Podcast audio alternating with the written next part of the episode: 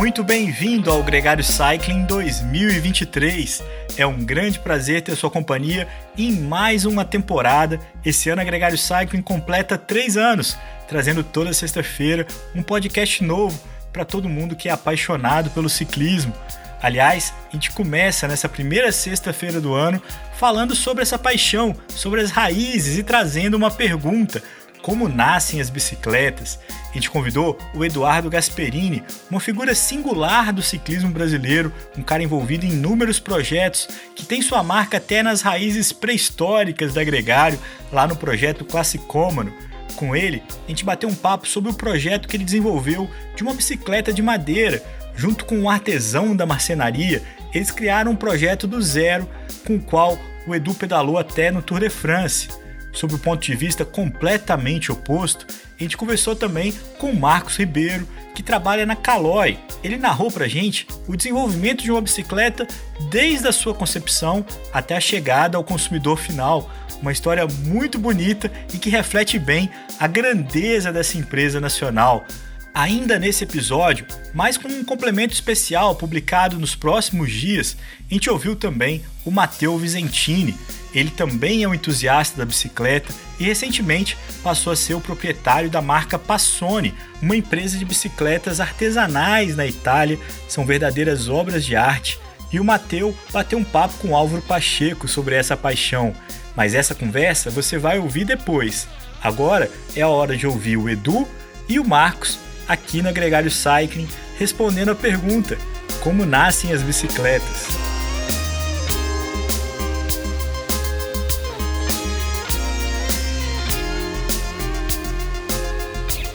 O Gregário Cycling Podcast é apresentado por Ciclorotas S P C C R, um projeto feito por ciclistas para ciclistas, Jungle e Ultracoff, a combinação que eleva sua performance. Plant Power, Perform Your Best. Ciclovia do Rio Pinheiros, a ciclovia que revoluciona o jeito de pedalar em São Paulo. Saiba mais sobre nossos parceiros na descrição deste podcast.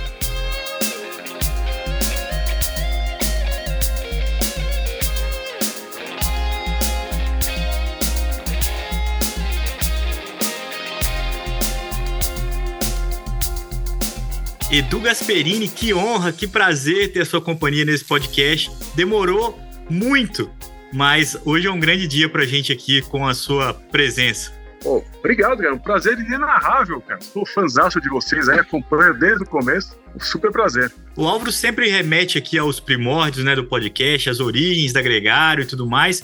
E, e a gente tem uma gratidão muito grande a você, porque eu vim de um podcast que veio de um convite seu. Era uma coisa que não passava pela minha cabeça na época, uh, o trabalho que a gente fez junto com a Specialized ali, que foi a origem, o, o primeiro ali, o primeiro risco do que seria o podcast hoje. Você é parte disso e é muito importante para a gente registrar essas, essa satisfação de ter tido a oportunidade lá atrás, de ter tido o seu incentivo durante sempre, isso sempre continuou, e, e agora a tua presença aqui nos microfones. Isso é, isso é uma, uma gratidão muito grande que a gente tem por você nesse, nesse aspecto também, Edu. Ah, cara, pô, imagina, obrigado. É um prazer ter participado disso tudo. Eu sou fãzaço de você desde a época lá da, da V O dois, lá no passado. É, acabamos virando amigos, graças a Deus. O Álvaro também conheci, né? Porque a gente pedalava junto, eu acho que era na Race, né, Álvaro? Isso, Race. É... O, o nosso Ricardo Arap, que é a conexão de, de quase todos, todos também. Nós aqui. É. O, o, o Edu,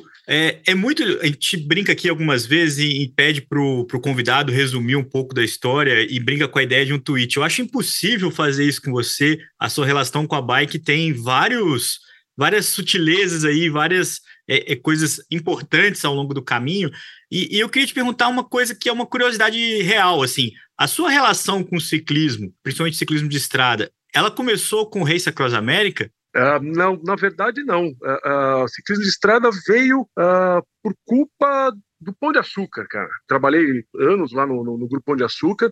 Eu sempre fui, bom, desde pequeno, né? Desde, compito de bicicleta há anos, competi de B M X quando tinha oito anos de idade. Até eu competia para a mesma equipe que o, que o Ravelli competia. Era lá em Tu, para a equipe que era da bicicletaria Tomba. Você tem uma ideia como vai ser. E eu, eu sempre fui do, do, da lama, né? Eu sempre gostei de, de, de trilha e tal. Mas quando eu comecei a trabalhar no Pão de Açúcar, aquele ritmo maluco, né, de varejo, o Pão de Açúcar tinha um, um time de triatlon, que Sim. na época o, o Marcos Paulo Reis era o, era o, o coordenador da, da, da, desse time, e assim, foi um dos principais benefícios de trabalhar lá, né? Logo quando eu comecei, já me falaram, olha, você tem esse, esse, esse benefício. Quando me falaram do benefício do treinamento, eu falei, esse é o melhor de todos. E aí que eu comecei, na verdade eu comecei primeiro o triatlon e depois o ciclismo de estrada. Olha, eu sabia disso não. É, pois é. Fiquei pouco tempo no triatlon, acho que três anos só, cansei de me machucar, eu sou pesado, né? Peso cem quilos. Cansei de machucar na corrida, falei, ah, não, é, não é minha praia, não. E é desse período que a gente fala aqui, de dez anos atrás, dois mil e doze, quando até, com uma relação com a família Diniz, desagou num projeto de fazer uma bicicleta de madeira. Uh, como é que foi essa conversa? Minha paixão pelo ciclismo de estrada veio pro ano dois mil, dois mil, dois mil e um, mais ou menos, né? Foi ali que eu comecei. Aí eu acabei saindo do, do, do G P A, uh, aí virei, virei consultor, comecei a fazer vários projetos, e fui fazer um projeto com a Sônia Diniz e o Bruno Diniz, a, a irmã do Abílio e o, e o filho dela, o Bruno. E esse projeto consistia em ajudá-los a montar um, um, um business de importação e distribuição de produtos relacionados a design, né, de uma marca chamada Select. Começou o projeto, né, trazendo é, é, itens de, de, de design, né, É, móveis, utensílios, até um, um momento que, numa reunião com, com, com, esse, com, com o Stefano, ele me contou da paixão dele, que era a bicicleta, né? E que ele tinha uma marca de bicicletas que ele fazia de uma forma quase que artesanal, que é uma marca chamada Abit. Uh, são bicicletas, um lugged, né, com, com cachimbadas, um estilo totalmente retrô, estilo pisteira, enfim. E, e ele falou, pô, por que a gente não faz um, um teste, né? Por que a gente não traz isso para o Brasil e, e, e vende ela de uma forma diferente, né? A ideia era vender como se fosse uma obra de arte que a pessoa pudesse pedalar, né? Apostamos e trouxemos um container da, da, das Abit, isso foi em dois mil e doze, né? E foi aí que começou a história da bike de madeira, né? Porque uh, a gente trouxe uma bicicleta super conceitual, uh, aliás, a bicicleta é uma delícia, eu tenho, ela, eu tenho uma até hoje, uh, só que o problema era, já que era uma obra de arte, como que as pessoas vão expor essa obra de arte na, na casa delas, né? Que é o grande problema nós, ciclistas, e nós todos ciclistas, né? A gente tem uma bicicleta maravilhosa, tal, a gente, a gente ama a nossa bicicleta, só que sempre é um perrengue. Vai pendurar como? Onde é que expõe? Onde é que guarda? Eu não sou louco de deixar a bicicleta em garagem, então eu quero deixar no meu apartamento, enfim, é sempre um problema. E eu comecei a pesquisar e achei um cara, é, um carpinteiro, que tinha acabado de lançar um produto chamado Bike and Books. Era um suporte de bike, é, de parede, onde você colocava bike e tinha espaço para colocar livros também. E achei aquilo genial, né? E encomendei pra, com eles, sei lá, acho que trinta unidades daquele negócio. O cara ficou maluco, como assim trinta, né? É, é, é um, o cara é um, um artesão acostumado a fazer peças únicas, né? Falou, nunca fiz tanta peça assim, né? Convidei ele para visitar a gente, para mostrar o projeto, né? Para ele poder entender o, o, qual que era a necessidade. E quando ele veio me visitar, a gente ficou batendo papo e ele falou, putz, cara, eu adoro bicicleta também, inclusive eu tenho um projeto de uma bicicleta de madeira, que eu fiz um protótipo aqui, usei uma vez em volta do quarteirão, nunca mais usei, tá encostado, né? E aí eu fui visitar o projeto dele, né? Fui conhecer o projeto dele. Então fui lá no ateliê dele, lá na, na, na Zona Leste, e cara, eu dei de cara com uma bicicleta, uma Speed, e aí sim, eu sou, eu sou, eu sou velho, eu falo Speed mesmo, não é nada de road, uma Speed. Aí eu, olha que eu vi a bicicleta, eu fiquei maluco, né? É, é, é, também, é engraçado que o, o Jonas, né, que é o que o carpinteiro, o artista, ele, ele não é um cara alto, né? Ele fez uma bicicleta tamanho cinquenta e seis. Eu não entendi por que também. Falei, cara, eu quero testar esse negócio. Empresta para mim. Ela era um quadro road, né? Uh, e tal, com componentes super simples e tal. Peguei a bicicleta e fui para Romeiros com ela. Cara, assim que eu cheguei em Romeiros, comecei a pedalar, eu fiquei maravilhado, né? Maravilhado. Primeiro, porque o design dela é impressionante, né? É, todo lugar que, que você vai com a bicicleta de madeira, pode ter a super bike do lado, mas o cara vai levar a bike de madeira, né? É, chama muita atenção, ainda mais para a bicicleta Speed, né? É, e segundo, e principalmente, porque a bike tinha um conforto absurdo, muito confortável. E aí eu estou falando de conforto ao rodar mesmo, né? Aquelas imperfeições do asfalto que, que, que muitas vezes, aliás, a maioria das vezes transfere para o pro, pro, pro, pro teu corpo, né? Ainda mais para quem pedalou já com pneu é, é, vinte e três, vinte e um, uhum, até, né? naquela época, imagina, você ter conforto, você precisava ter uma bike muito mole, né? Muito, é, com quadro super flexível, né? Uh, e hoje em dia você anda, anda com vinte e oito e tem super conforto, mas a, aquela bicicleta, ela mesmo, ela estava com o pneu vinte e três e um conforto absurdo. E eu fui pesquisar sobre, né? Falei, por que que será que ela é tão confortável assim? Aí uh, que eu entendi que quadro de madeira, ele absorve as vibrações do solo por conta das fibras. Ou seja, as vibrações ficam nas fibras da madeira. Ao contrário de uma bike de bambu, por exemplo. O bambu transfere inteiro para você, né? A bicicleta de bambu é, acaba sendo mais desconfortável até quase do que uma bicicleta de, de outro material. Agora a madeira não. A, a madeira absorve boa parte da, da, da, da, da, da vibração. E aí começamos a conversar sobre desenvolver um projeto mesmo, de uma bicicleta de design, mas que dê para usar e que seja confortável, né? O foco em, em endurance. Agora, Edu, quando a gente fala de madeira, a gente pensa em rigidez, né? Duro feito pau, essas palavras do palavreado. Como se o que uso da madeira se tem para uma bicicleta e você tem a palavra confortável? Porque como se fala para mim em madeira e confortável, ou é uma tábua que quebra, ou é uma tora que é, é, é tortura.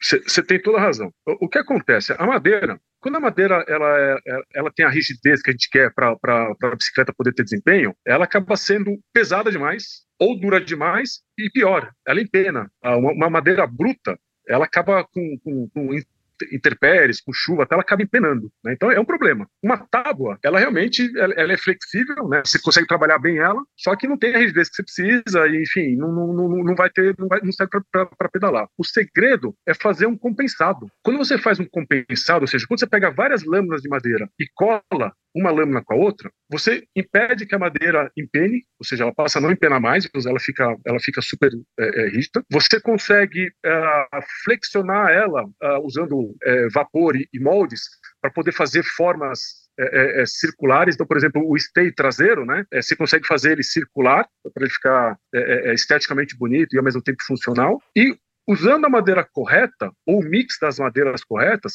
você consegue ter a rigidez que você precisa. E aí a pergunta, qual as madeiras corretas? É porque é uma infinidade de madeiras que existem na uhum. face da Terra. Existem várias fórmulas, né? Mas a gente chegou à conclusão que usar teca e maple era uma, um, um mix interessante, né? Teca é uma madeira que se usa muito para barco, uh, porque ela tem uma característica muito, muito especial, que é resistência à luz solar, né? Ou seja, você pode, ela pode ficar no tempo é, que ela dura muito mais.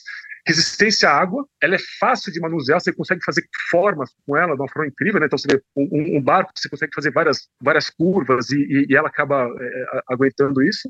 E ela é uma madeira leve. Ela seria uma madeira perfeita para fazer o projeto, só que faltava rigidez nela, né? Então, a gente resolvia vários problemas na construção do quadro, mas faltava rigidez. E a rigidez a gente buscou na, na maple. Maple é uma madeira muito típica, tá, principalmente na, na, na América do Norte, né? A, a, a maple ela é uma madeira que ela é muito rígida, muito rígida, ela é muito resistente, inclusive a fungos, ela, ela dura muito, e é uma madeira que, mesmo sendo rígida, das madeiras rígidas, ela é uma das mais leves. Então, a gente fez um mix com essas duas madeiras, ou seja, literalmente um sanduíche, como se fosse um Lego, né? Juntando essas duas madeiras, onde a gente colocou mais uh, uh, maple nas áreas onde precisa ter mais rigidez, né? Então, por exemplo, lá onde fica o movimento central, na caixa de direção, no, no, no esteio traseiro, e usou a, a, a teca para fazer o revestimento externo e uh, uh, onde você precisa ter, uh, uh, precisa ter mais leveza, né? E também uh, uh, uma flexibilidade melhor na construção. Então foi, foram vários testes, nós fizemos oito protótipos, né? Misturando a madeira e vendo uma, qual que é a melhor composição e espessura para poder chegar no produto final. Então todo era um, um sanduíche de oito camadas de madeira. Pra, no modelo final ele tinha oito camadas? Oito camadas de madeira. Ô Edu, e até chegar nisso, você está contando aí já o resultado... Qual que foi uh, o tempo, assim? Como é que foi a, a, a vivência disso? Porque eu imagino que você deve ter partido do ponto de partida de uma bicicleta, dois triângulos, e, e começou ali colocar todos os elementos, né? Tanto a parte artesanal eh, do Jonas, a parte da geometria e a pedalada em si, que é a experiência de, de estar ali em cima da bicicleta. Como é que era? Como é que foi esse processo? Como é que, quanto tempo durou isso? É, do, do, vocês partiram no protótipo que ele já tinha, mas... É de pegar o primeiro protótipo já com, a, com as quatro mãos e, e ir seguindo em frente?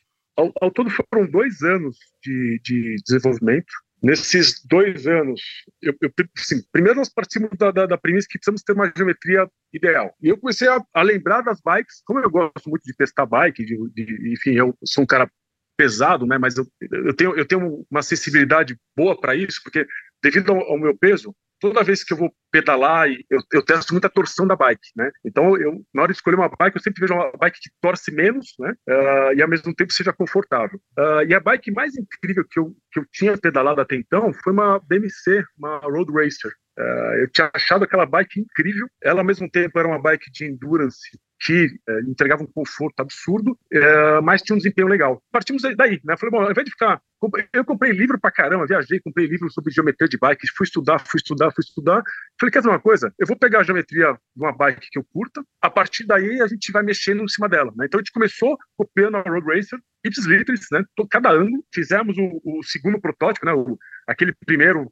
Foi, foi mais um ensaio do que outra coisa, né? E foi um teste mesmo na estrada, né?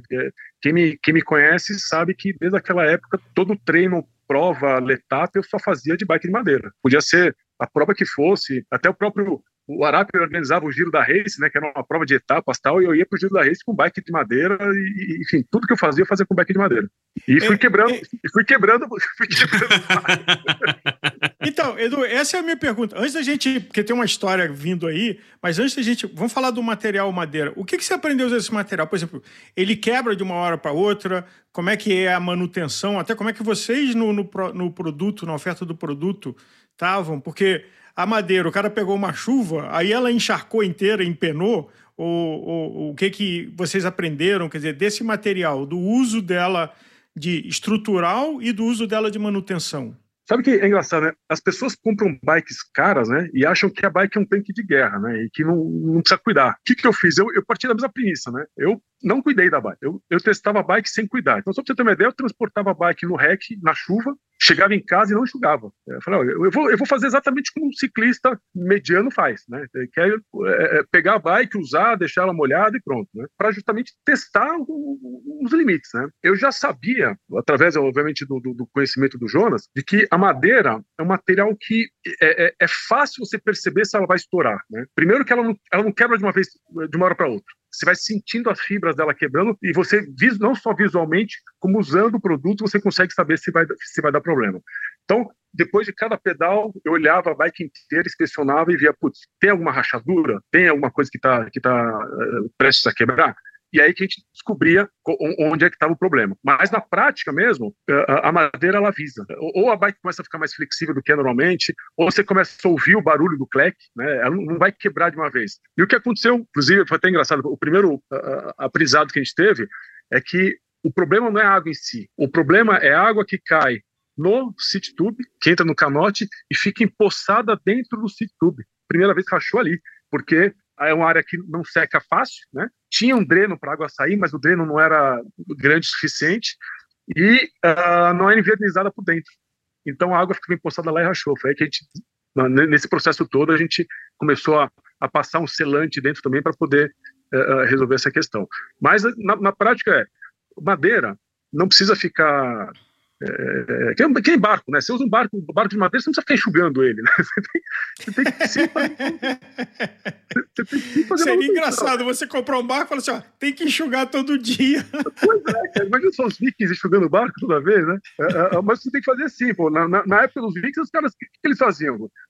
Lixavam toda hora o barco, passavam, acho que era óleo de, de, de baleia, não sei o que os caras usavam lá para misturado com piche, não sei, mas você tem que fazer uma manutenção diferente, né? Então toda hora você tem que dar uma lixadinha de leve e uh, passar de novo. A gente não usa verniz, a gente usa uh, uh, uh, um outro produto, óleo de tung. Uh, tung é uma árvore que tem um óleo, você sela a, a madeira e deixa os veios mais aparentes, né? Fica super bonito. Então, uma vez por ano, você passando uma lixa fina e passando esteio, o quadro fica novo. Edu, eu imagino que com essa característica artesanal e a baixa escala, o valor que vocês conseguiam vender essa bicicleta para ter algum lucro era, devia ser alto, né? Quanto, a quanto vocês vendiam essa bicicleta lá em dois mil e doze, dois mil e treze?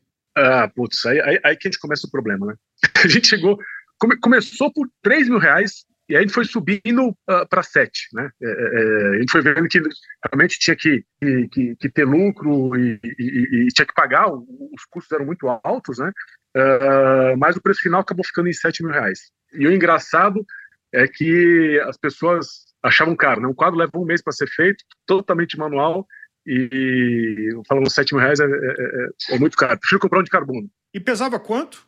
O quadro pesava em torno de um quilo e meio a mais do que um quadro de carbono. Que não é absurdo. Não é absurdo. Ele ia ficar em quê? oito, nove quilos com, é, com, montada com roda e grupo? A, a minha, a que eu usava, era tamanho cinquenta e sete. Uh, eu usava ela com, inteira com campanholo, com uma, com uma roda fulcrum, uma Racing Zero. Ela pesava oito vírgula nove quilos. E seja, você com cem quilos, então oito vírgula nove quilos não, não vai ser isso que no conjunto a ciclista e bicicleta vai fazer a diferença de chegar lá em cima no Alto E, né? Eu tava, eu tava pior, eu tava com cento e dez quilos. Tava mais pesadinho. Tava mais pesadinho. É, uma empresa francesa levou essa bicicleta até a França. É, foi, essa, essa história foi, foi, foi muito legal.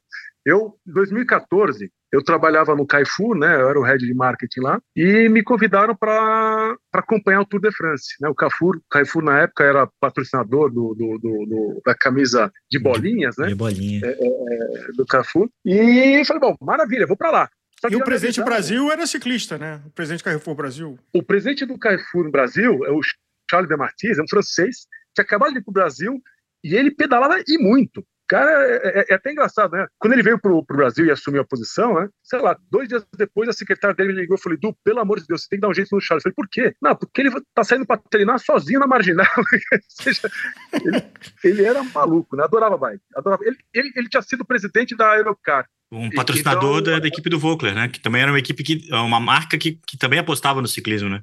Exatamente, exatamente. E foi ele que me convidou para ir para a França para acompanhar o, o, o tour. Aí ele, quando ele me convidou, ele falou: Edu, é, leve equipamento de bike, porque é, é, nós vamos participar de um evento que vai acontecer no penúltimo dia do tour. Vai ser um pedal beneficente em prol de uma, de uma O N G que ajuda crianças com, com, com problemas cardíacos na, na, na África. Ah, e a gente ia percorrer o mesmo percurso dos, dos profissionais antes do contrarrelógio, que era o penúltimo, penúltima etapa, que, enfim, ia coroar o, o vencedor do tour, né? E falei, bom, maravilha, vou, vou levar meu equipamento, mas vou levar minha bike também, né? Vou, já que vou, vou para a França, cara, vou, vou pedalar lá, vou, vou, vou levar a bike de madeira para pedalar lá. Levei a bike, enfim, me diverti pra burro, né? Pedalei muito com a bicicleta lá. E quando chegou no dia anterior do evento, eu fui testar a bike e a, a, aproveitei e fui conhecer a equipe Europcar, né? O, o Charles tinha falado para mim, falei, Edu, seguinte, a, a Europcar vai lá, convidou a gente para jantar com eles, vamos lá conhecer a equipe, né? Conhecer o, o, o, os atletas, tá? Falei, óbvio, mas eu, eu quero conhecer os mecânicos, eu não quero conhecer os atletas, não. Eu, eu quero... Os caras eram, os caras eram patrocinados pela, pela Bianchi, pela, desculpa, pela, pela Cannondale e Campagnolo, ou seja, cara, prato cheio para quem gosta de ciclismo, né? Hum. Uh, e, e fui de bike, e levei a minha bike lá. Quando eu cheguei, os mecânicos ficaram malucos. Eles olharam a bicicleta, simplesmente desmontaram a bicicleta inteira. O engenheiro da equipe começou a olhar a bicicleta e falou, mas como é que você fez isso, como é que você fez aquilo? Começou a dar um monte de pitaco. Eu, obviamente, anotando tudo, né? Tudo que ele falava, eu ia anotando. Desmontaram a bicicleta, trocaram rolamento, trocaram cassete, botaram, botaram tudo, só, só não trocaram O, o, o Ergo Power e, o, e os, uh, uh, e os câmbios. O resto eles trocaram tudo. E enquanto eles mexiam, eu, fiquei, eu ficava babando as bicicletas, né? E, e aí ele falou, Eduardo, não, vem aqui, vem aqui, vem aqui, vamos, vamos conhecer aqui. Eu falei, ah, tá bom, vai. Beleza. E, e aquele ano foi um ano de Copa do Mundo, né? Sim, e nós tínhamos Copa contratado o é, Copa do Brasil e nós tínhamos contratado o Pelé para ser o garoto de propaganda, né? Uh, e o Charles, numa das, das, das gravações, ele tinha pedido para mim, Edu, você consegue é, autógrafo do Pelé? É, eu preciso de três autógrafos. Um para mim, um para o meu filho e um autógrafo para uma pessoa X, né? Foi lógico, né? Aí peguei os autógrafos, né, com o Pelé, uh, tiramos foto, né, de, de autografando a, a, a, jersey, a jersey, não, a, a camiseta, e eu levei para a França, que ele pediu para mim, olha, leva na, na França e leva no dia do encontro da Europcar. Levei lá no encontro, o Charles pegou, chamou, e agora eu esqueci o, o nome do chefe da equipe da Europcar na época, esqueci, mas chamou o cara e falou, olha, o Eduardo tem um presente para você. E eu dei a camiseta do Brasil, o autógrafo do Pelé, com o nome dele escrito pro cara. O cara chorou, mas ele chorou que ele parecia uma criança. Uh, e ele falou o seguinte: era o meu sonho de infância conhecer o Pelé, porque eu vi ele jogando. Para mim é o melhor esportista que eu já vi na minha vida, um francês falando, né? O cara chorou que nem criança e ficou maravilhado com aquilo lá, enfim. É, de presente eu ganhei uma, a Conago do time, é, tá comigo em casa até hoje, mas foi presente por conta disso. Aí no dia seguinte teve um evento, né? Eu, eu com a bike impecável. Teve o evento, cheguei no evento um pouquinho antes e comecei a circular entre as equipes, né? Uh, foi engraçado que quando eu passei na, na, na, em frente da B M C, na época existia a equipe B M C, os mecânicos me pararam, começaram a tirar foto, eu, te, eu tenho foto disso, né? Começaram a tirar foto da bike e tal, e o engenheiro da equipe começou a olhar e falou: nossa, que geometria perfeita. Eu falei: eu copiei da tua bike.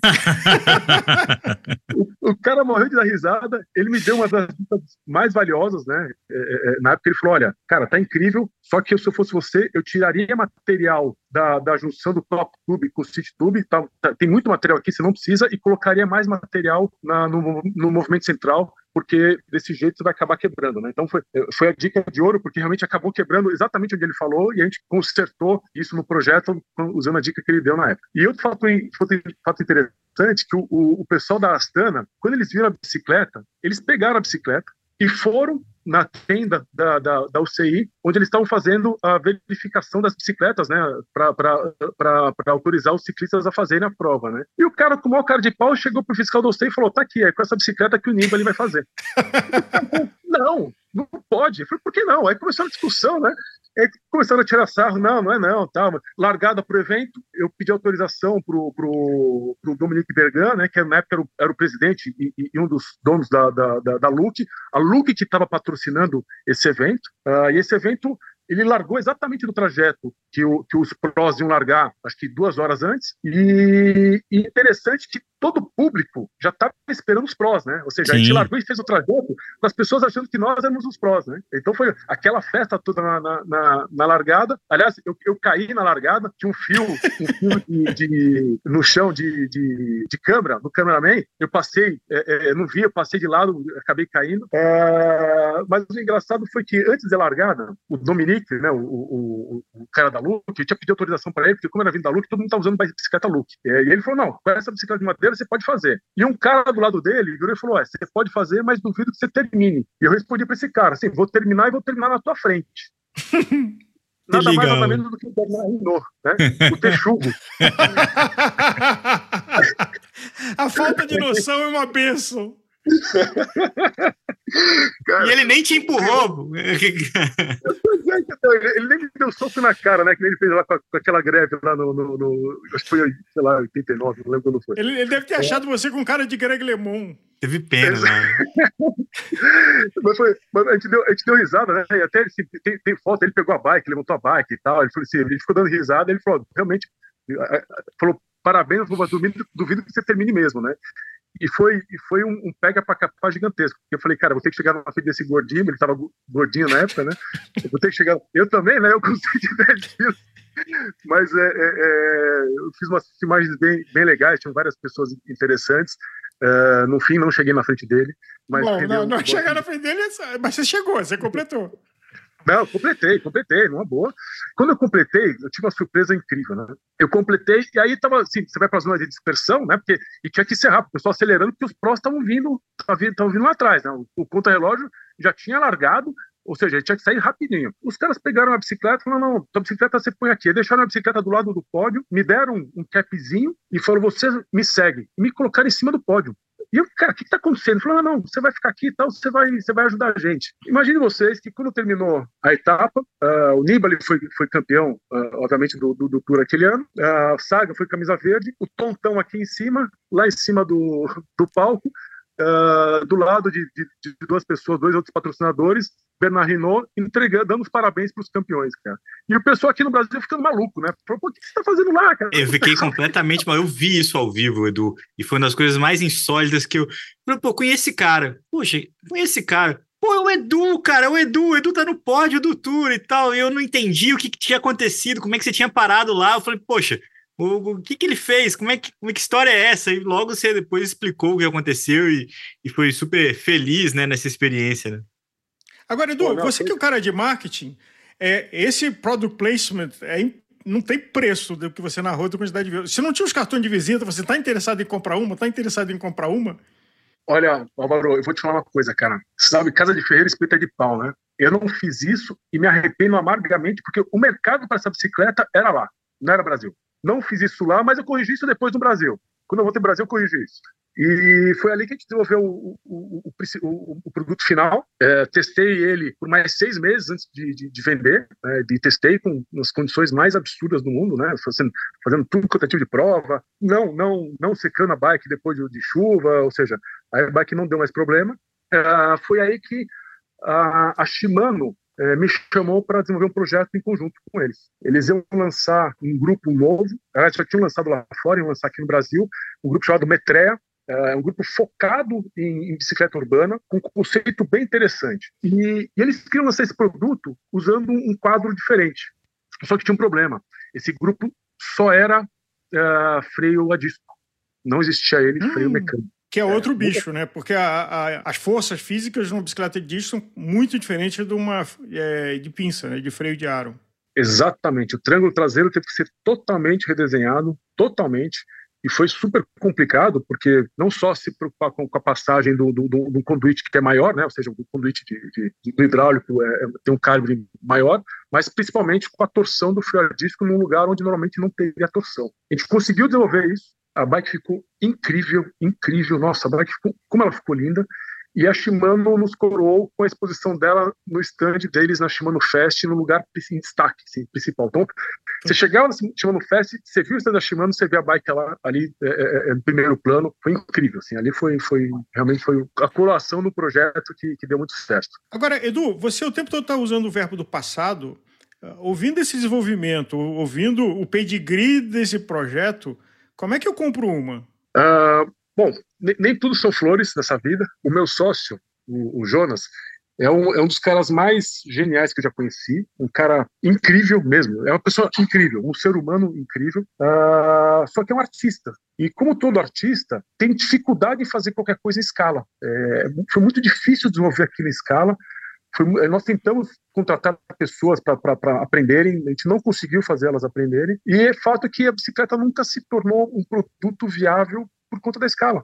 E aí eu acabei desistindo do projeto, porque é, eu estava vendo que eu estava travando a, a, a, a vida do Jonas, né, no, no, no produto que era difícil ter escala.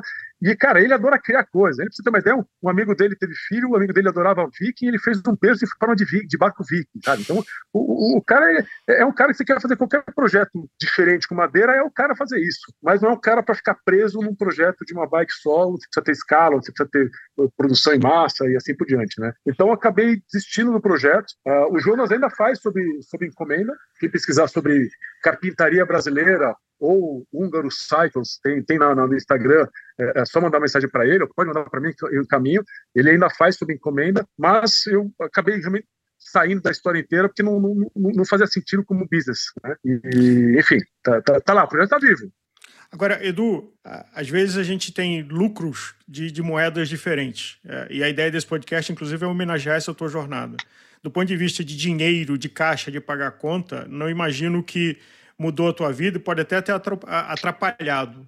Mas o que você narrou pra gente de dois mil e doze até dois mil e dezenove, eu acho que você não compra isso. Você, só você que viveu, como é, o Leandro mencionou, de estar na transmissão global do Tour, lá no pódio, de conhecer os irmãos Campana, de conhecer do material da madeira. Cara, você, não, você tá coberto de razão. Não foi, não foi peso algum, muito pelo contrário. Foi, foi, é, é muito legal você pegar uma coisa diferente num tema que você gosta, né? Então eu sou apaixonado por bicicleta, desde, desde que eu existo, né?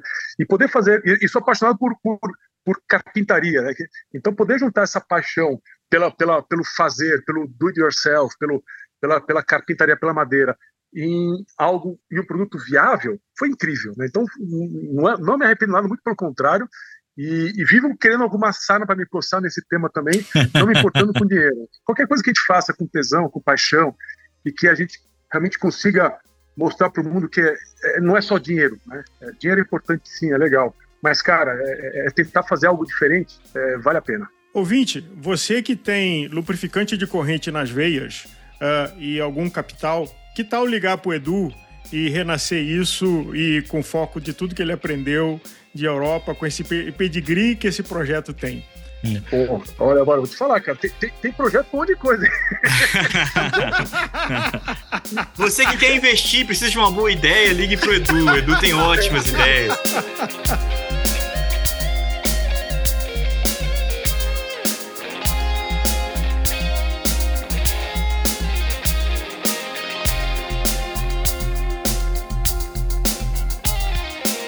Conheça os produtos Gregário, itens de qualidade com a nossa identidade. A caramanhola preferida do pelotão com a nossa cara. Conheça a Fly Elite, edição especial Gregário. O link está na descrição desse podcast.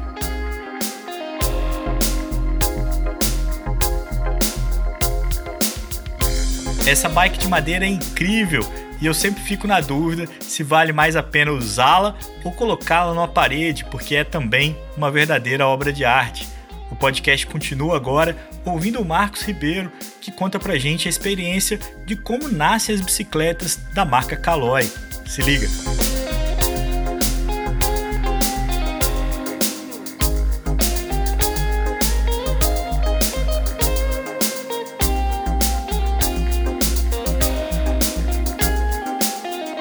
Marcos, muito bem-vindo ao Gregário Cycling, é um prazer ter sua companhia aqui nesse podcast. O prazer é todo meu, agradeço o convite, sou um fã de carteirinha aí de vocês, então é um prazer estar aqui com vocês. Marcos, é um privilégio pra gente, e só para dar assim uma apresentação pro ouvinte, você hoje na Caloi é Head de Inovação de Produto, Engenharia, responsável pelo canal digital de varejo, plataforma de O E M, e vocês fazem bicicleta para outras marcas, Analytics e Insights, pouca coisa. Assim, você não dorme, né? Pedala, é... Marco! Então, eu sou muito cara do commute. Eu venho trabalhar e volto de bike, assim, eu sou muito nessa pegada. O Rocha, né, que é o nosso diretor aqui, é aquele cara da madrugada, o cara que vai para a U S P, para a Iamband. Eu não consigo sobreviver a um dia de trabalho acordando quatro e meia, cinco horas. Então, eu prefiro praticar o meu esporte na idas e vindas do trabalho. Agora, só para dar um rewind e a gente voltar para hoje, há quanto tempo você está vivendo no mundo da bicicleta e você já teve experiência em outras empresas até chegar à posição e à liderança que você tem hoje? Exato. Eu estou há onze anos no mercado de bike. Comecei na Specialized do Brasil. E ali eu costumo dizer aí, independente das marcas, né, de trabalhar hoje na concorrência, é de ter uma grande oportunidade de aprendizado, né? A Specialized foi uma, uma, uma ótima escola, foi meu primeiro momento de trabalhando no mercado de bicicletas. E desde dois mil e quinze eu estou aqui na Caloi.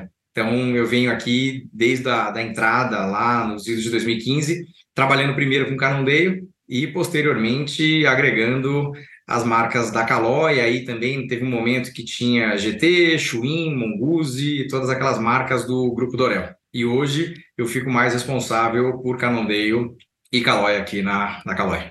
Que, lembrando, a Caloi é uma marca icônica para todo ciclista brasileiro. A minha primeira bicicleta foi Caloi, foi na época da campanha Não Esqueça da Minha Caloi, de Natal, que foi brilhante, comprada na Mesbla, e foi onde eu, no final da minha adolescência, comecei a pedalar. Como é você ter a responsabilidade de estar numa empresa que tem essa dinastia, que tem essa história?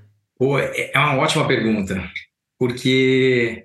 eu costumo dizer que quando eu trabalhava ah, na Specialized, eu ainda não tinha uma noção do que, que era o mundo da bicicleta.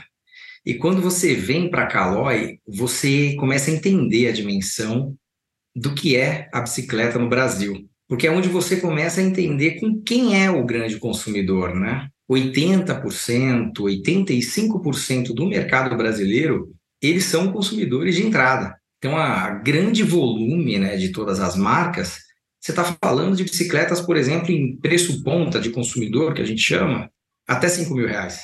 Então, quando a gente está batendo um papo aqui com vocês, eu estou falando com um nicho de mercado, né, que é o que vocês conhecem, é o Dura Ace, é o Red. Esse, esse, esses são os caras que realmente são os mais exigentes. Só que você começa a atinar. E quando você atina para o tamanho desse mercado e como ele é movido, você entende num ponto de... cara, como é que é a força da Caloi, né? O que, que a Caloi representa aqui dentro? Então, eu tive alguns projetos aí que foram bem bacanas no decorrer desses oito anos, que é, por exemplo, a Caloi dez, cento e vinte anos, que a gente lançou em dois mil e dezoito. Foi uma edição numerada. Naquele momento eu caio a ficha. Falo, cara, olha o que, que é essa marca. Foi um produto que a gente fez, em menos de duas horas eu vendi todas as cento e vinte unidades. Foi uma briga de foice dentro do mercado para quem queria a número um, quem queria a número setenta e nove, porque era o ano de nascimento, enfim. Então foi muito importante. Quando a gente foi e entrou, por exemplo, na Extra Light, cara, aí foi realmente algo que eu falei, pô, a força dessa marca é algo inacreditável dentro do mercado brasileiro. O que as pessoas vinham entrar em contato, e aí o pessoal me acha via LinkedIn, me manda mensagem, pô, cara, fiquei sabendo de você, você é o cara de produto, e o cara manda mensagem, fala, cara, eu, na década de oitenta, eu fui lá e eu comprei na Mesbla, igual você falou, Álvaro, e ah, não, pô, eu comprei no Mapping, que era o meu sonho. E aí você vê que ele tem uma questão de pertencimento, sabe? Tipo, a, a marca gera uma questão de pertencimento muito grande. E é curioso você estar tá falando isso, Marcos, porque assim, quem tem hoje uma bicicleta com Dura Ace, com Red, ou que seja, uma bike de carbono, ele vivenciou essa experiência de ter uma bike de entrada, de ter uma bike simples, muitas vezes uma Caloi Cross, né, uma Extra Light, ou até mesmo é, andava na Barra Forte da família, andava né, na, na, nas bicicletas é, mais simples, e depois foi evoluindo como até junto com o desempenho, vamos dizer assim. Agora, uma curiosidade, quando que você começou a entender que existiam antes, porque assim, eu comecei a pedalar com Caloi, mas eu comecei vendo uma bicicleta pronta, assim, né? Eu não tinha que imaginar a bicicleta antes disso. Quando que você começou a, a olhar o que vem antes da bicicleta? Vou tentar fazer um storytelling aqui para a gente poder fazer uma construção de desenvolvimento, né? Nós temos três fases. Você tem uma, fra- uma fase que é de concepção, e essa fase de concepção ela é dividida entre workshop, um petit comité, e um bloco de pré-viabilidade. O porquê dessa fase de concepção? Eu, eu, como empresa, obviamente, eu tenho que saber alocar os recursos aonde realmente isso vai trazer o retorno para a empresa. O pessoal, às vezes, acha que pô, o cara de produto ele vai lá e pintou uma ideia, o cara consegue fazer. E não é tão simples assim, nesse ponto. Então, essa, fa- essa fase de concepção ela é fundamental para que eu possa alocar os recursos corretos no momento certo. Então, como que ele nasce? Ele nasce naquele momento do workshop, onde a gente traz né, as pessoas que são importantes para esse mercado. Então, a gente traz consumidor final, a gente traz lojista, a gente traz um pouco do, do nosso comercial. E qual que é essa ideia nesse momento do workshop? É para a gente poder entender qual que é a necessidade do nosso produto. O que, que o mercado está vivendo? E a gente compila nesse momento, a gente costuma fazer isso anualmente, né? Tem dois dias que a gente chama de workshop, que a gente chama de workshop de inovação, onde a gente traz algumas pessoas, alguns embaixadores, para que possa ali dar uma né, oxigenada no nosso dia a dia. Esse momento é onde a gente começa a ter a boca do funil, onde vem muitas ideias, onde a gente começa a pensar no produto. Nesse momento você passa por um petit comité, né, que é literalmente a presidência da Caloi e a diretoria. Isso, esses são as pessoas que vêm aqui nesse momento para pensar e falar assim, tudo bem, eu acredito nesse mercado. É o que a gente chama de pitch elevator ali, né? Eu tenho que, em cinco minutos, vender o projeto para eles e provar que realmente existe mercado e que eu consigo jogar esse jogo, porque não é todo jogo que eu consigo jogar, tem, tem, tem isso também. E aí você finaliza com o quê? Com uma pré-viabilidade. Então, ali é onde eu vejo assim, cara, eu consigo lançar, por exemplo, uma bike de road com cento e cinco num preço competitivo do mercado? É nesse momento que, que realmente eu começo o produto. Ali é o gate zero. Ali é que eu falei, ó, provei para os caras que realmente tem mercado, eu consigo jogar esse jogo e de onde veio essa ideia? Ela não veio do nada, não veio uma loucura. Aí é onde eu entro no gate zero, que é o início realmente de todo o projeto. E, Marcos, é, a gente ouve de é, pessoas inspiradoras, como o Henry Ford, né, do carro, como Steve Jobs, do iPhone, de que muitas vezes o consumidor nem sabe o que, que ele quer. Então o desafio de quem faz produto é dar uma coisa para o consumidor que nem ele sabe que ele quer e precisa. Como é que é esse momento, no caso da tua experiência com a Caloi? A gente está num projeto agora que, obviamente, eu não consigo falar tanto sobre ele. Lamentavelmente. Mas, é, lamentavelmente, mas eu posso dizer... Próximos que, capítulos. Próximos capítulos. Eu posso voltar aqui quando a gente fizer o lançamento. Mas é um projeto interessante. Suspeita, mas tudo bem, não precisa falar. Exatamente. É... O que, o, que que, o que que vem nesse, nesse projeto? Né? Então, tentando te mostrar assim, o, que que eu, o que que a gente vê. Esse projeto é um projeto muito de mobilidade urbana. Né? A gente vê muito essa questão das grandes cidades. E ali a gente começa a entender, por exemplo, quais são as dores hoje do consumidor brasileiro. O mercado brasileiro tem uma dor muito intrínseca dentro dele, que é a parte de preço ponta, né? O, a bicicleta é cara no Brasil, né? Quando a gente fala para alguém, por exemplo, que eu vou pagar oitenta mil reais uma bicicleta, o cara fala, não, não pode ser que você vai pagar oitenta mil. Não, menos. A gente entrevistou bicicleta. Uma pessoa que o marido falou, vou comprar bicicleta para você, é, lá de Betim, que é a Camila do Papo de Oficina. E aí o marido falou, quanto é? Assim, setecentos reais. setecentos reais? Você vai colocar setecentos reais numa bicicleta? Exato. É, é engraçado, eu costumo citar aqui, que às vezes você vê bicicleta de aço numa B M W, no rack, sabe, na, na traseira. Esse, por quê? Porque não, não agrega valor. Não é todo mundo que entende o valor da bicicleta. Então, quando você pega essa dor, e esse é um dos projetos que a gente está trazendo, é como é que eu elimino essa dor? Como é que eu vou atuar em cima dessa dor? Como é que eu vou viabilizar? Então, esse é um dos pontos, Álvaro, que a gente olha muito pro, né, pro, pro o feijão com arroz, que é o que existe, que é o que move o mercado, e a gente sempre está tá tentando pisar ali numa grama que ainda é desconhecida. E aí é realmente onde a gente vai entendendo. Aí onde é que entra o departamento de A and I, que você citou no início, que é o Analytics Insights, onde a gente faz muita leitura de dados. Então, a gente está muito em contato... muito em contato com startup, com incubadoras, para poder entender que movimento está existindo no consumo das pessoas, né? Como é que a gente começa a linkar esses pontos? Eu posso estar aqui sendo um pouco vago, é que eu não consigo entrar tanto no detalhe do projeto, mas uma premissa básica desse projeto, por exemplo, é que você seja um meio de locomoção mais ágil e mais barato da cidade. Então, a gente quer entender isso. Por quê? Porque hoje você não é mais barato e você também não é o mais ágil. Então, como é que eu consigo trabalhar isso? A gente está bebendo muito também na fonte de automotivo, por exemplo. Então, a gente está chegando, por exemplo, em automotivo, o carro hoje, como exemplo, que a gente tem falado bastante com o pessoal da Fiat, Peugeot, ele virou o quê? Ele virou um celular móvel, né? Hoje você tem lá uma tela que você tem tudo na hora que você conecta. Como que a gente bebe nessa fonte e consegue trazer essa conexão para o ciclista nas grandes cidades? Marcos, um dos temas que nos motivou a fazer esse programa é saber como nasce uma bicicleta. Então, vamos... tirar você da saia justa do projeto que está aí em forno e vamos falar hipoteticamente de forma geral, como é que é o ciclo de vida entre alguém ter uma ideia e uma bicicleta evoluir, ser construída em escala, como é o caso de uma empresa como a Caloi, ou montada, né? E chegando até o varejo para o consumidor. Para mim, a Caloi dez que eu comprei lá na Mesbla há cinquenta anos atrás.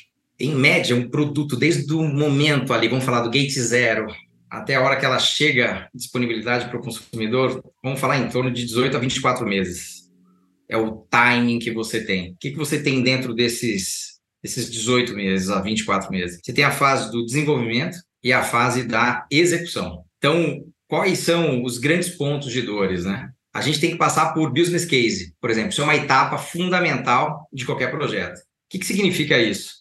Para quem que eu vou vender? A que preço que eu vou vender? Como que eu vou vender esse produto? Então, por exemplo, quando você fala de Zona Franca de Manaus, as principais marcas brasileiras estão na Zona Franca. Você tem um impacto absurdo no Brasil, que é frete. Isso impacta diretamente dentro do business case de um produto. Quando você vende para o bike shop, que é o nosso maior volume, cada, não são todos os bike shops que têm a mesma política comercial. Você tem um bike shop que tem uma política comercial de entrada, você tem um bike shop que tem uma política comercial mediana e um bike shop que tem uma, uma política comercial que a gente chama de high. Então, ele tem diferentes markups, né, de margem que ele trabalha. Isso influencia dentro do B C. E o ponto-chave que influencia dentro do B C, que é onde a, a gente se debruça mais, é no custo da componentização. E aonde a gente vai a trabalhar esse custo? Nós temos três viagens, em média, para a Ásia. Sempre vai para Taipei, que é a principal feira que acontece, e depois a gente vai para Taichung, que é a segunda-feira do ano. Por que, que esses dois pontos são fundamentais? Porque é a parte chave, o coração desse projeto. Então, falando do business case, esse ponto do, do custo do produto é onde a gente trabalha. Agora, como que ele vem, né? Vem tudo daquele momento de contato com o consumidor. O que, que é a experiência que eu quero passar para o consumidor? Que tipo de suspensão eu quero colocar? Que pneu? Que grupo? Que cockpit que eu quero colocar? É esse momento, eu estou tentando fazer aqui uma construção com vocês, que é o business case. Isso daqui ele tem que, tem que passar pelo financeiro da empresa. Isso aqui tem que ser uma viabilidade financeira. Pegando uma frase famosa do futebol, né, que tem que combinar com os russos. É, Tem o, os, os concorrentes da Caloi, é, as montadoras de bicicleta de diversos tamanhos e que concorrem com a Caloi em diversas faixas de mercado, que também têm seus planos. Então, vamos chamar, empresas não éticas chamam isso de espionagem industrial, empresas éticas chamam de inteligência de mercado. Como é que é lidar com isso? Porque você tem que também, você vê um ponto futuro de oportunidade, mas você também tem que ter algum mapeamento do movimento dos concorrentes para ver o quanto você será único ou inovador naquela oferta, né? Exato. Essa é a, é a dor do trabalho. Essa é a maior pressão que eu recebo todo dia. Como é que eu vou estar na frente e... e vou ter certeza que meu produto é inovador. O mercado de bike ele é extremamente comoditizado. O que diferencia as grandes marcas é o quadro. Todo o restante, todo mundo pode ter. Então, quando você fala, por exemplo, de uma roda de carbono, é muito difícil você criar um diferencial realmente único de tecnologia em cima daquela roda. Você vai trabalhar muito com leveza, o tipo de carbono, material, grafeno, qualquer coisa que seja. Quando você vai para pneu, por exemplo, você tem quatro marcas que você conta na mão, que todo mundo pode trabalhar. Aonde está o grande segredo? É o quadro, é a engenharia. Por que que as grandes marcas como Specialized, a própria Cannondale, o Trek, Cervelo, que agora faz parte do grupo da P O M, Santa Cruz, onde eles trabalham? Eles têm uma equipe de engenharia dedicada na Ásia. Isso é extremamente custoso, né? Pensando em questões de desenvolvimento. Então, a, respondendo à tua pergunta... É, é entendendo muito a necessidade do consumidor, é se antecipando às grandes mudanças de tecnologia. Então, por exemplo, você vê, o Brasil é um, um país ainda muito, fo, fo, muito focado em alumínio, né? Muito ainda pesado com essa questão do alumínio. A gente está cada vez mais trabalhando com tecnologias de como eu posso entregar o alumínio mais leve do mercado. Eu vou ser disruptivo cem por cento? Não. Marcas como Specialized, a própria Cannondale, eles já trabalham com alumínio leve. O que, que eu sempre tenho como premissa aqui na Caloi é uma base nossa. A Caloi, como marca, ela não quer ser a inovadora global, mas ela quer ser a inovadora para o mercado brasileiro. A gente sempre quer ser, respeitosamente, o melhor custo-benefício para o público brasileiro. Mas depois pensando vamos, aí no, no business plan que você mencionou de uma bicicleta, e você falou, olha, o que realmente a gente tem é mudança é, é o quadro. Tá? O quadro a gente desenvolve, a gente tem engenharia e, e realmente uma, uma marca diferencia-se da outra. Mas na hora que eu vou escolher o, o resultado final, vamos pensar como e por que que eu escolho botar um grupo SRAM, botar um grupo Shimano, botar um cento e cinco ou um Dura Ace. Como funciona essa escolha? Você, Marcos, lá, estamos... Estou montando, quero ficar com o melhor resultado final. Porque às vezes você pode ter um excelente chassi, desenvolver um super quadro, mas por um motivo ou por outro, você jogou lá um grupo e uma roda que dão uma experiência terrível à, à bicicleta. Sua pergunta é fundamental, a gente chama isso aqui de atributos. É, o mercado brasileiro, existe um que a gente chama de mapa de valor, e ele é o quê? Ele é muito baseado pelo grupo traseiro. Então, assim, você tem o quê? Você tem Dura... No, no road é mais fácil porque é um grupo completo, né? Então você fala Dura Ace, cento e cinco, Ultra e tal. Quando você fala de mountain bike, você tem sempre uma, uma mescla, né? Às vezes você coloca um pé de vela da Fórmula, um Pro Wheel, ou você coloca um F S A e você coloca um câmbio traseiro da Shimano ou SRAM, né? Então, uh, o mercado é muito baseado pelo câmbio traseiro. A decisão disso é muito aonde você quer atacar, né? Então, quando eu olho meu portfólio de mountain bike, hoje eu preencho todos os grupos, desde o Deore de doze eu vou até o X T R, né? Por que que eu não trabalho com SRAM? Tem umas questões de patrocínio de equipe, sem sombra de dúvidas, né? Então, a Shimano patrocina a equipe, então eu começo do X T R e desço até os grupos de entrada. Só que quando você vai para o mercado de entrada, por exemplo, você não vê a SRAM jogando esse jogo, né? Quando você fala de Deore de onze para baixo, a SRAM não joga, ela desce até o S X doze, que eles falam que compara com Deore, mas ali é peronomútil, não, não entro muito nesse detalhe de tecnologia. Então, a escolha é muito aonde você quer atacar, né? Então, a gente está em alguns projetos, por exemplo, de road, a gente está ali querendo trabalhar no cento e cinco, querendo trabalhar no Ultegra, e a gente entra, por exemplo, num cara de road. Então, eu falo, cara, o que que é a premissa desse cara? Esse cara é grupo, é cassete, é o trocador, é a roda, é o pneu, é o cockpit, é o selim, é o pé de vela. Porque, como você, como você começou falando do, do, do business case, quando eu tenho uma bike de road, por exemplo, cento e cinco, eu quase que já estou fechado, por exemplo, em freio, pé de vela, cassete, câmbio e Z S T. Tá, tá dado. Isso eu não consigo muito mexer, porque a percepção do consumidor é muito forte para a questão do grupo Shimano fechado. O que que sobra para mim? Talvez eu possa trocar um pé de vela, colocar um pé de vela da F S A, talvez eu possa colocar um cockpit de alumínio. Só que cada vez mais que você sobe a régua, menos espaço você tem para criatividade. Por isso que eu falo do mercado comoditizado. Quando você vai, por exemplo, de um Dura Ace, dificilmente você vai colocar um cockpit de alumínio. você vai entrar, com, vai entrar com cockpit de carbono, ou você vai entrar às vezes com F S A, ou você vai entrar às vezes com Envy. Por quê? Porque aí é onde, onde você tem essa criticidade, né? O que, que é fundamental para ele? Qual é a melhor experiência que eu passo para o consumidor? O que, que realmente ele conhece como atributo? Algo que a gente vem cada vez mais se aprofundando e fazendo pesquisa direta com o consumidor, para realmente se debruçar sobre isso. Marcos, nas décadas de quem já pedala mais tempo e que os fabricantes de bicicleta faziam os seus quadros em casa, tinha um diferencial de personalidade, de características que era muito grande, porque era uma coisa artesanal, de baixa de produtividade. A vantagem da industrialização, o fator Ásia, é, e de você ter grandes produtores de componentes e de quadros na Ásia, trouxe um outro efeito que me chamou a atenção no último Shimano Fest, que, onde a gente tinha dezenas de, de, de montadores expondo lá, mas na hora que você olhava, era difícil ver diferença, pelo menos visual, do produto. Então, essa escala trouxe um problema do desafio de diferenciação, porque na hora que você olha, é, fora o, o decalque de marca que está ali e a cor, fica difícil de falar, puxa, como é que eu comparo essas bicicletas? Porque tem um elemento do, do, do ciclista amador e que talvez o maior fator de decisão seja acelerar o batimento cardíaco. Você olhar para aquela bicicleta e fazer... Hum. A tua pergunta é fundamental. Você, você um pouco respondeu ela. Eu falo que se você pintar de preto uma foil, uma tarmac e uma Super Six, você pode facilmente errar elas, porque elas são muito parecidas. E por que disso? Você começa primeiro pela questão do aero, né? Que foi o grande momento ali de dois mil e dez, dois mil e doze, Specialized, túnel de vento, meu. Isso tudo acabou você levando, todo mundo seguiu o mesmo caminho. Então, quando você vê, por exemplo, a gente acompanha muito o lançamento das marcas, porque você tem que estar sempre antenado nesse mercado. Cara, é impressionante como você olha o que uma marca está lançando, o que, que ela está vendendo, como os features daquele produto, é muito próximo do que a outra marca está vendendo.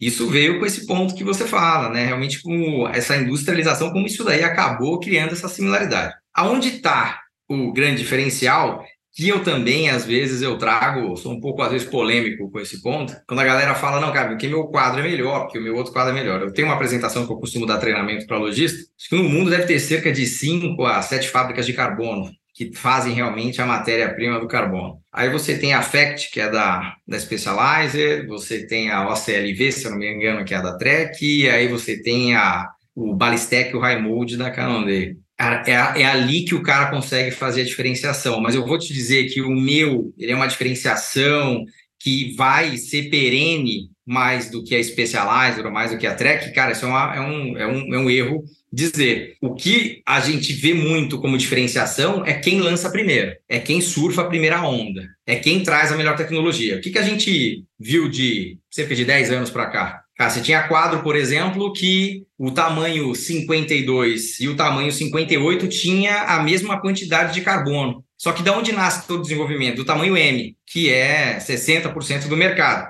Então o cara constrói, faz todos os testes, e ele replica. Então você vai aqui, agora você só reduz o tamanho do quadro. O cara, que é um tamanho P, tinha uma bike que parecia um pau, de dura, de, não tinha zero de deflexão, e você tinha o cara do tamanho cinquenta e oito, que a bike parecia uma jamanta toda mole. O que, que as marcas começaram a fazer? Specialized trouxe o First Ride Engineering, aí você tem a Cannondale, que também traz o, o... esqueci agora o nome lá deles, lá que deu branco, mas... É o que isso aí? É adaptar o ciclista, é criar uma tecnologia. Então, esse foi um passo que todo mundo deu. Então, você adaptou, por exemplo, a quantidade de carbono que você utiliza no quadro de acordo com o tamanho do ciclista. Isso agrega, obviamente, uma complexidade absurda de engenharia, porque você está trazendo uma especificação perfeita para cada tipo de experiência. Mas é, é muito difícil você ter essa, essa segmentação, né? essa... essa separação clara entre marcas, assim, é quando você olha para esse tipo de desenvolvimento. O que a gente vê ainda é que marcas, por exemplo, italianas, que são clássicas, né? Então usa, por exemplo, aquele cachimbado ainda. Mesmo num quadro de carbono, ele mantém aquele detalhe do cachimbado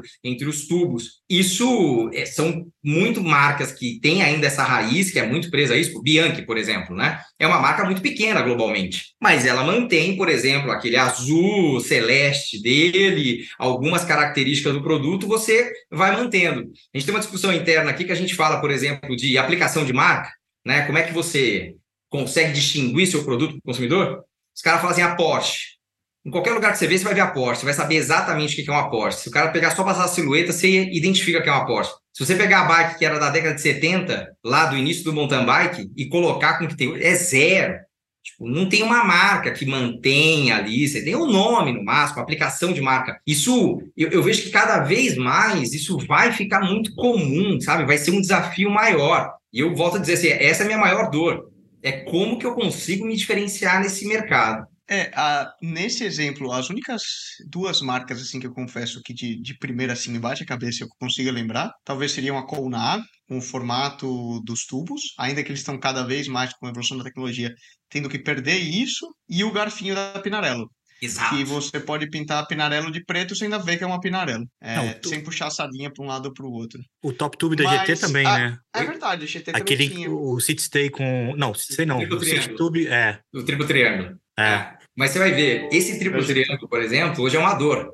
Que a gente conhece a G T, isso é uma dor. Por quê? Porque ele tem que agregar muito peso ali de matéria-prima. Por quê? Porque senão aquilo quebra. Então, o que acontece? O mercado está indo para onde? O mercado está indo para rigidez e leveza. Como você equilibra esses dois pontos é muito, é muito chave do desenvolvimento. Então, você, por exemplo, nesses vinte e quatro meses que a gente estava falando, eu tenho idas e vindas com as fábricas, que o cara vai lá, coloca isso aí dentro do algoritmo, o cara fala, quebrou. Volta.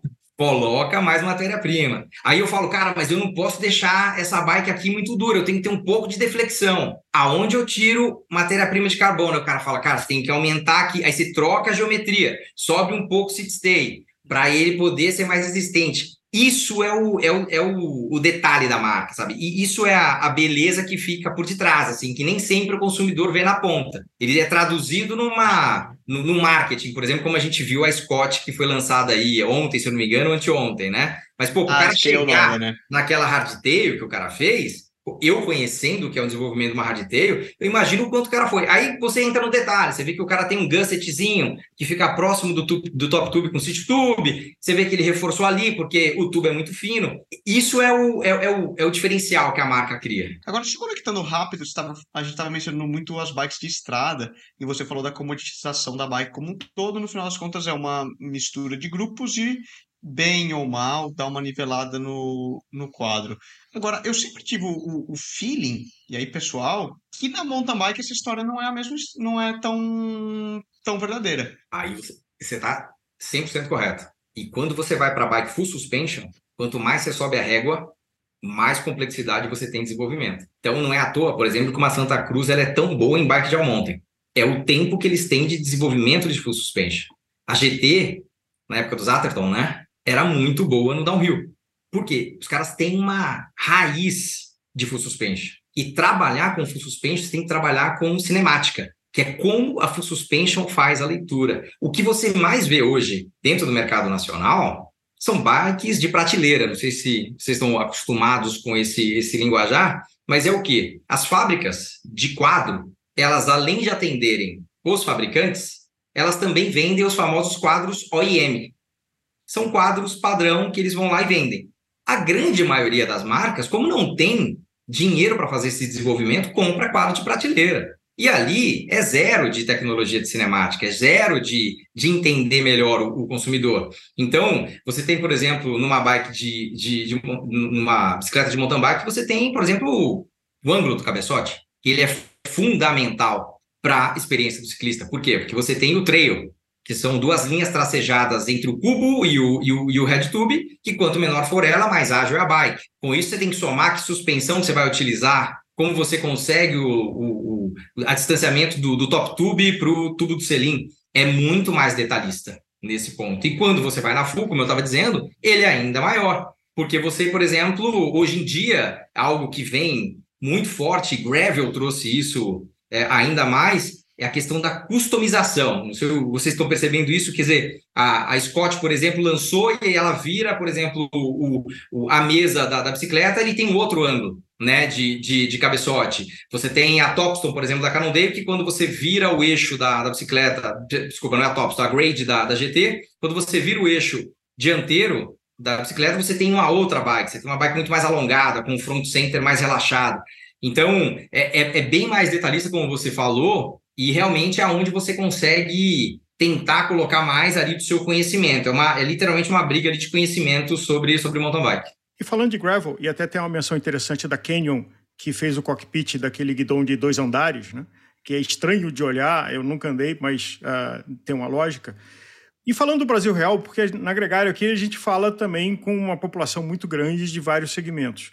O Brasil é um país mais de estradão do que de asfalto. No passado, da Barra Forte, e até quando não tinha bicicleta infantil, criança pré-adolescente andando pendurado, aquela cena clássica, numa bicicleta de adulto, que hoje virou uma classificação genérica de mountain bike que não é mountain bike, e você tem o gravel. Como é que vocês, na Caloi, veem esse segmento de mercado? E você mencionou de que grande parte do mercado brasileiro, quarenta por cento, está na faixa de quinhentos reais a dois mil reais, e que tem a categoria de mountain bike, mas que não é mountain bike, é mais um estradão, é mais a, a, a neta da Barra Forte. E o segmento de gravel chegando, que é quem não quer mais andar no asfalto e está ali entre o ciclismo de estrada e o mountain bike. Vou começar pela gravel. É muito difícil você encontrar ciclistas que você, você vai ter duas bicicletas. Às vezes o cara ou ele é do mountain bike, ele tem uma mountain bike, ou ele é do road, ele vai ter o road.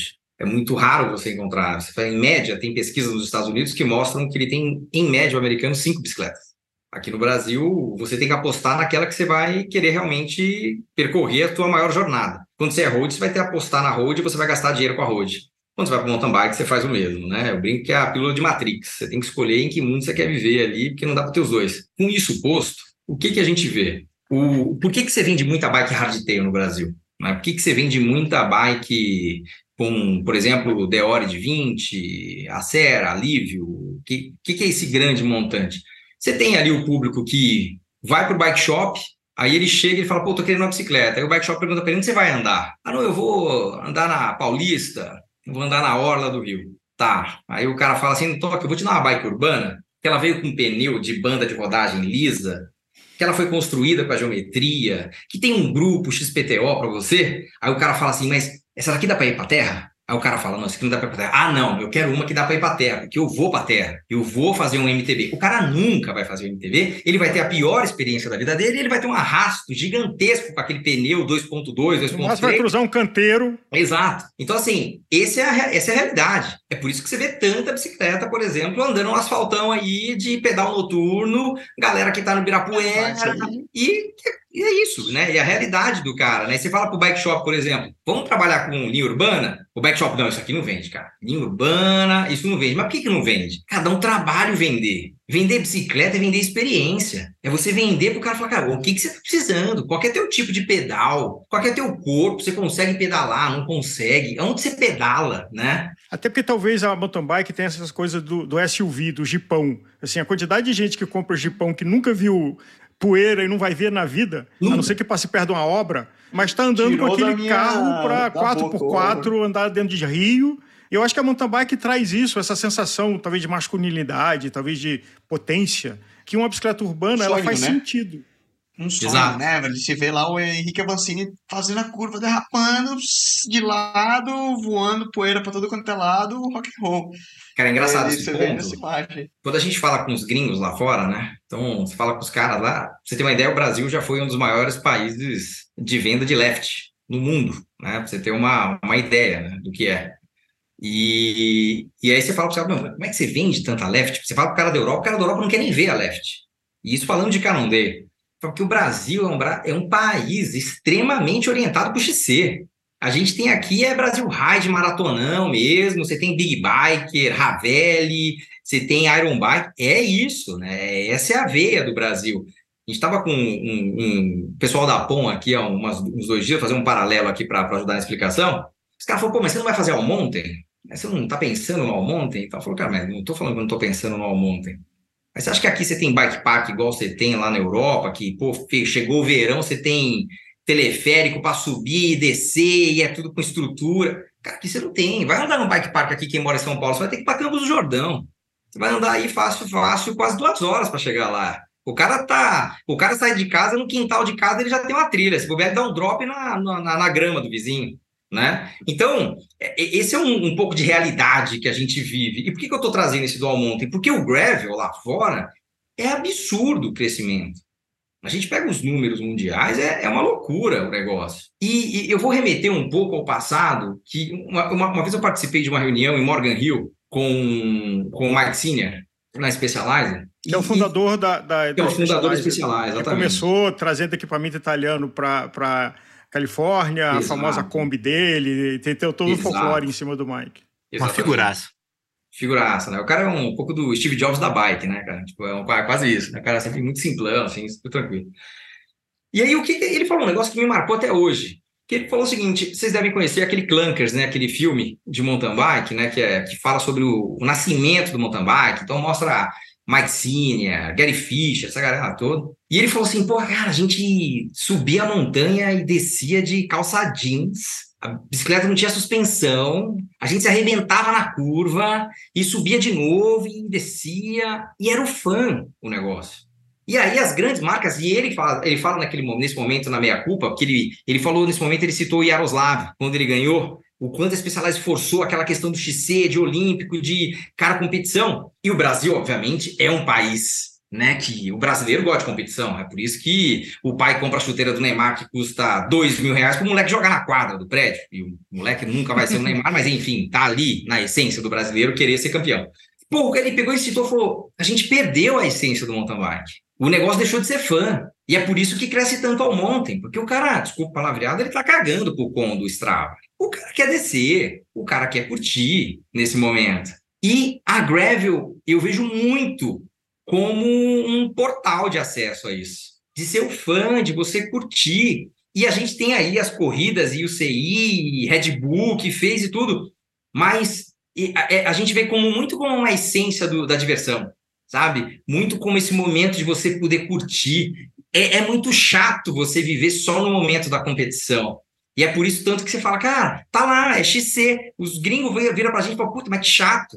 Né, cento e vinte, você não curte, você não consegue descer. Por quê? Porque os caras querem suspensão de cento e quarenta, os caras querem cento e cinquenta, os caras querem fã, o cara quer trocar ideia na subida e descer se divertindo. Eu acredito muito nisso, eu citei essa frase, porque ele falou, cara, a gente tem que voltar nisso. E foi bem quando ele lançou a Stump Jumper ao Monte naquele momento, e isso me marcou. E eu vejo muito a Cannondale com a Habit, com a Jekyll, voltando nessa diversão. Até os vídeos mesmo de lançamento, né, que a gente vê, cara, são vídeos da molecada, né? Fazendo cursos, fazendo ali a, a trilha, subindo e voltando. E a diversão não é só a competição, né? E a gente sabe que a, as grandes marcas também acabam fomentando muito isso e tirando o fã. Eu acho que o gravel tem essa, esse poder de ser um embaixador do fã novamente. Vou pedir licença ao Leandro Nicolas aqui para falar um assunto que eu sou disco quebrado, bicicleta elétrica.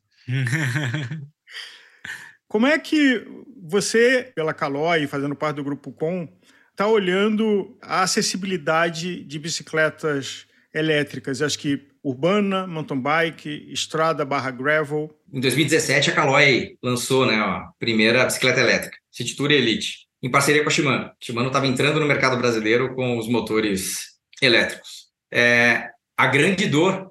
Aí eu te falo um pouco desse projeto, é exatamente isso que você falou. Em média, uma pesquisa que nós fizemos com treze mil pessoas, em média, em grandes cidades, as pessoas percorrem quinze quilômetros por dia. Total. O dia inteiro. E de volta. E de volta. Quando você vai para uma bicicleta elétrica, sessenta, sessenta e cinco por cento do custo da componentização de uma bicicleta elétrica é a bateria. O que você precisa ser inteligente para poder acessibilizar é você saber entregar a experiência correta para o ciclista no range de bateria. Qual é o medo do cara da bike elétrica? Ficar sem bateria, que a bicicleta vira um estorvo, ela é extremamente pesada. Leandro e eu já vivemos isso. É, na Serra de Campos. Pois é, então, um dos pontos é como é que você reduz isso? Como é que você consegue ter uma bike quase híbrida? Quase híbrida. Como é que você, como é que você se acessibiliza a ela? Como é que você repensa ela? E tem um ponto que é agravante no Brasil. Hoje você é quase que liderado pela Shimano, né? A Shimano é que atua com um movimento elétrico aqui quando você vai falar de bikes de alto valor agregado. Quando você pensa em Shimano, e esse é outro ponto que é de dor com a gente, com a P O M, né? Que você imagina, a P O M é dona da Gazelle, é dona da Kalkoff, que são duas gigantes de movimento elétrico na Europa. Assim, você vai para a Holanda, você passa na Alemanha, só tem bicicleta da, da, da P O M. andando para cima e para baixo. Os caras vivem de Bosch, né? Lá fora, o que que vende? Lá fora você não vende uma bike, você vende um motor Bosch. Isso é o que eles perguntam. Cara, tem que ter Bosch. É dado, é dado. cem por cento das bikes da P O M na Europa são Bosch. cem por cento. Que eles vendem Bosch. Pela marca Bosch, pela credibilidade... Pela da marca Bosch, pela credibilidade da Bosch. A Bosch é muito, muito forte na Europa no movimento elétrico. Você não vê tanta Bosch aqui no Brasil, por quê? A gente já tentou N vezes, fica aqui até um anúncio para Bosch, se alguém estiver escutando da Bosch, faça o favor de mudar esse mindset. Os caras não querem ter assistência técnica aqui no Brasil, não querem dar suporte. Aqui fica muito a mercê da marca. Então, te responder no movimento elétrico é em dois pilares, é...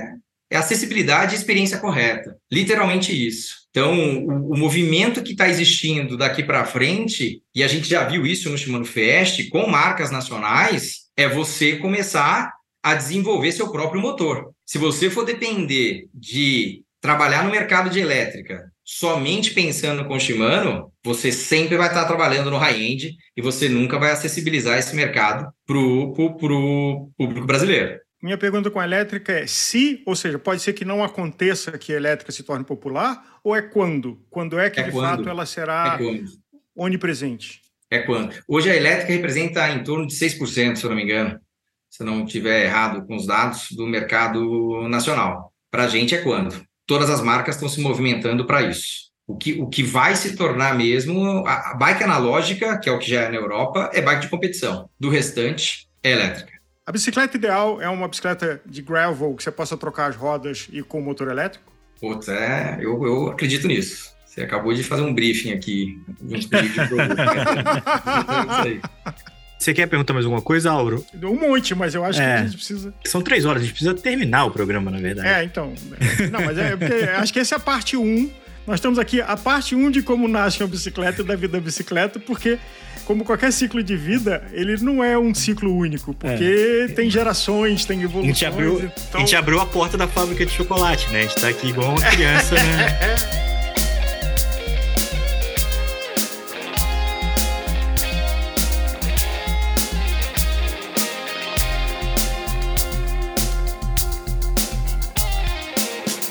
Essa não é a primeira, nem vai ser a última vez que a gente chega ao final de um episódio aqui na Gregário Cycling com um gostinho de quero mais. Como nascem as bikes? É uma pergunta que a gente quer fazer muitas vezes ainda nesse podcast. Aliás, a gente já fez. Na próxima semana tem uma entrevista em inglês com o Matteo Visentini da Passoni, um podcast gravado com muito carinho pelo Álvaro Pacheco e que vai estar disponível para você. Muito obrigado por chegar até aqui. Esse é o nosso primeiro episódio de dois mil e vinte e três e a nossa expectativa é enorme pelo ano que está por vir e a sua companhia é sempre muito bem-vinda. Siga a gente nas mídias sociais, interaja conosco. É sempre um grande prazer trocar uma ideia com você e, claro, entregar um podcast sempre muito mais legal, que é o que essa conversa permite. Um grande abraço e até a próxima!